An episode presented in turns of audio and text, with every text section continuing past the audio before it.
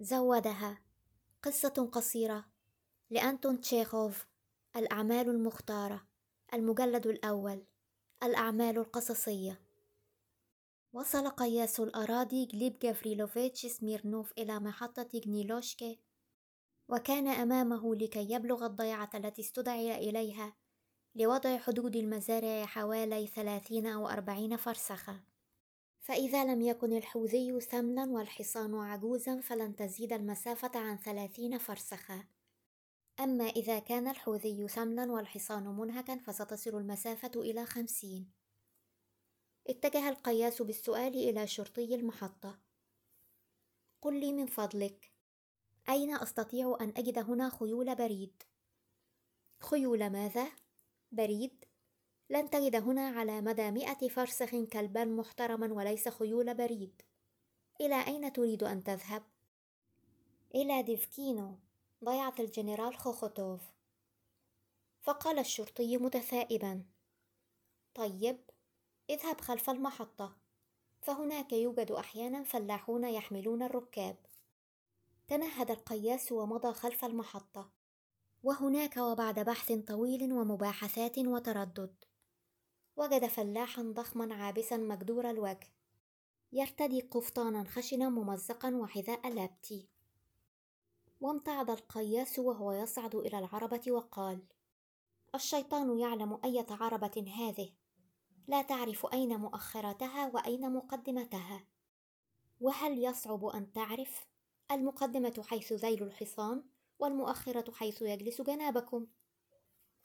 كانت الفرس شابة ولكنها عكفاء، بقوائم نافرة وأذنين معضودتين، وعندما هم الحوذي وضربها بصوت من الحبال هزت رأسها فقط، وعندما سبها وضربها مرة أخرى صرت العربة وارتعشت كأنها محمومة، وبعد الضربة الثالثة تمايلت العربة، أما بعد الرابعة فقد تزحزحت من مكانها.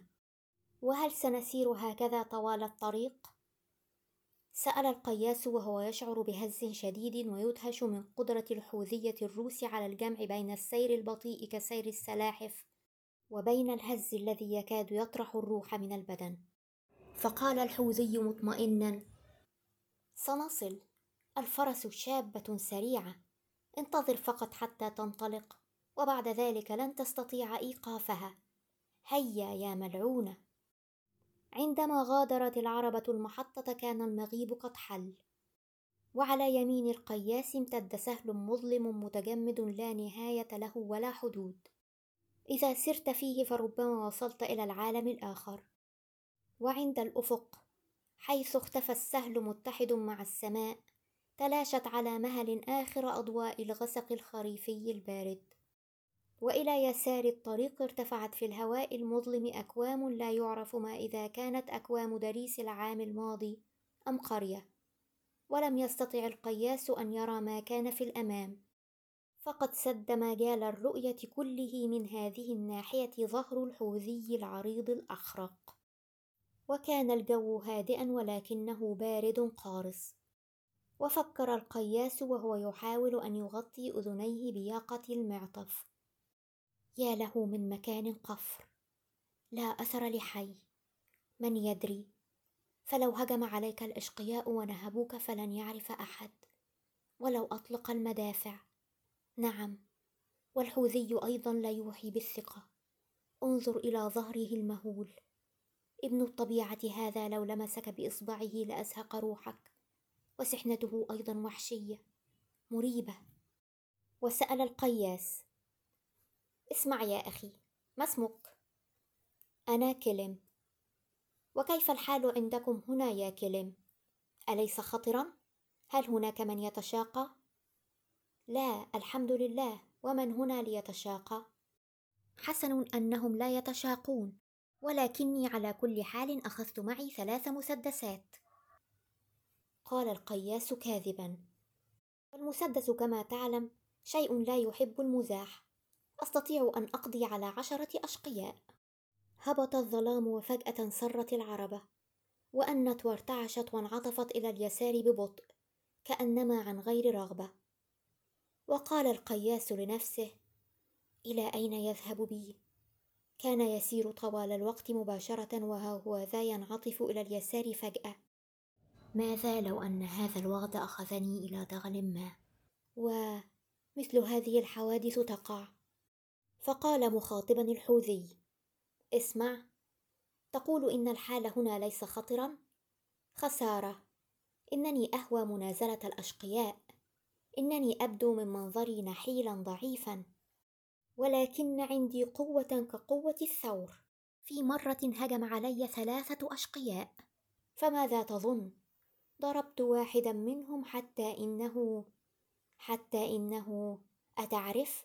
طلعت روحه. أما الآخران فقد حكما بالأشغال الشاقة في سيبيريا بسببي. من أين تأتيني هذه القوة؟ لا أعرف. بيد واحدة أمسك بأي رجل ضخم من أمثالك و... وأقضي عليه. ونظر كلم خلفه إلى القياس، وطرف بوجهه كله، وهوى بالصوت على الفرس، واستطرد القياس: نعم يا أخي، كفى الله المرء شر الاشتباك معي، فعلاوة على أن الشقي يبقى بلا قدمين أو ساقين فإنه يقدم إلى المحاكمة. كل القضاة ومأمور الشرطة معارفي، إنني رجل موظف مطلوب.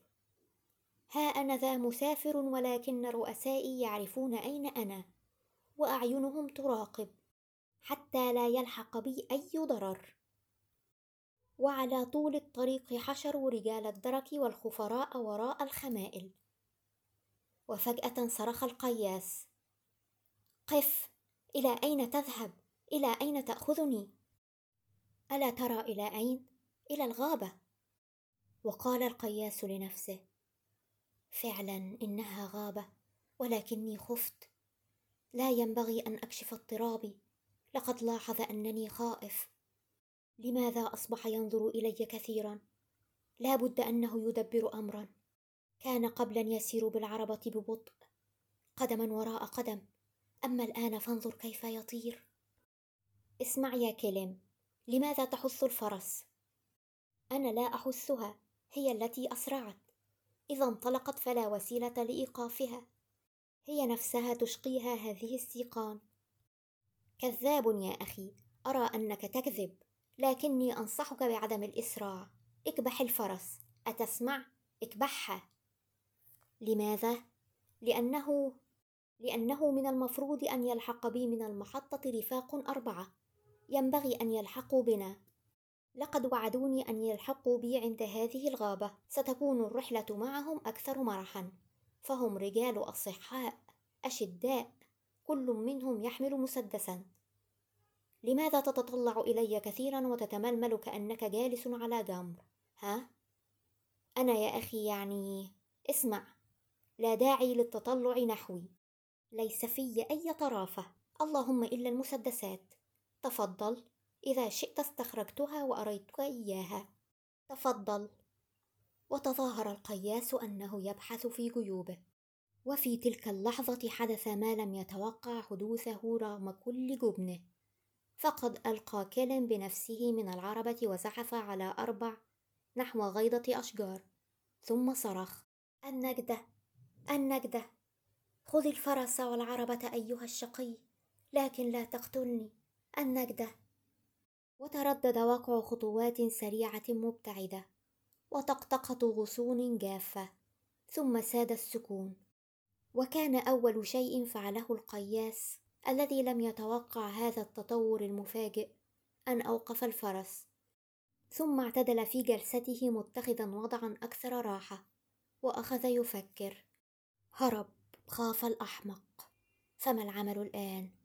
لا يمكن أن أواصل السير بمفردي، فأنا لا أعرف الطريق، ثم قد يظن أحد أنني سرقت فرسه، فما العمل؟ يا كلم، يا كلم، كلم. ردد الصدى. اقشعر القياس، كأنما مروا على ظهره بمبرد بارد، من فكرة أنه سيضطر إلى قضاء الليل كله في الغابة المظلمة في البرد، فلا يسمع سوى عواء الذئاب والصدى وشخير الفرس العجفاء. فصاح: كليموشكا، يا عزيزي، أين أنت يا كليموشكا؟ وظل القياس يصيح حوالي ساعتين، وفقط بعد أن بح صوته واستسلم لفكرة المبيت في الغابة حملت إليه الريح أنينا ضعيفا. كلم، أهو أنت يا عزيزي؟ هيا بنا. ستقتلني؟ كنت أمزح يا عزيزي، أي والله كنت أمزح. أية مسدسات معي؟ لقد كذبت عليك من خوفي. أرجوك هيا بنا، إنني بردان.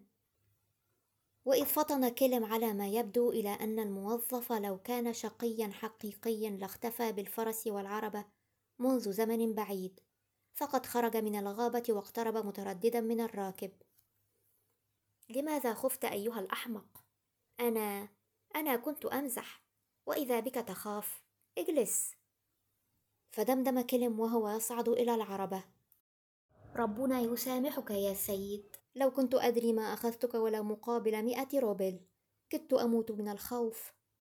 وضرب كلم الفرس بالصوت، وارتعشت العربة، وضرب كلم مرة أخرى فتمايلت، وبعد الصوت الرابع عندما تزحزحت العربة من مكانها غطى القياس أذنيه بالياقة واستغرق في التفكير، ولم تعد الطريق أو كلم يبدوان له خطرين.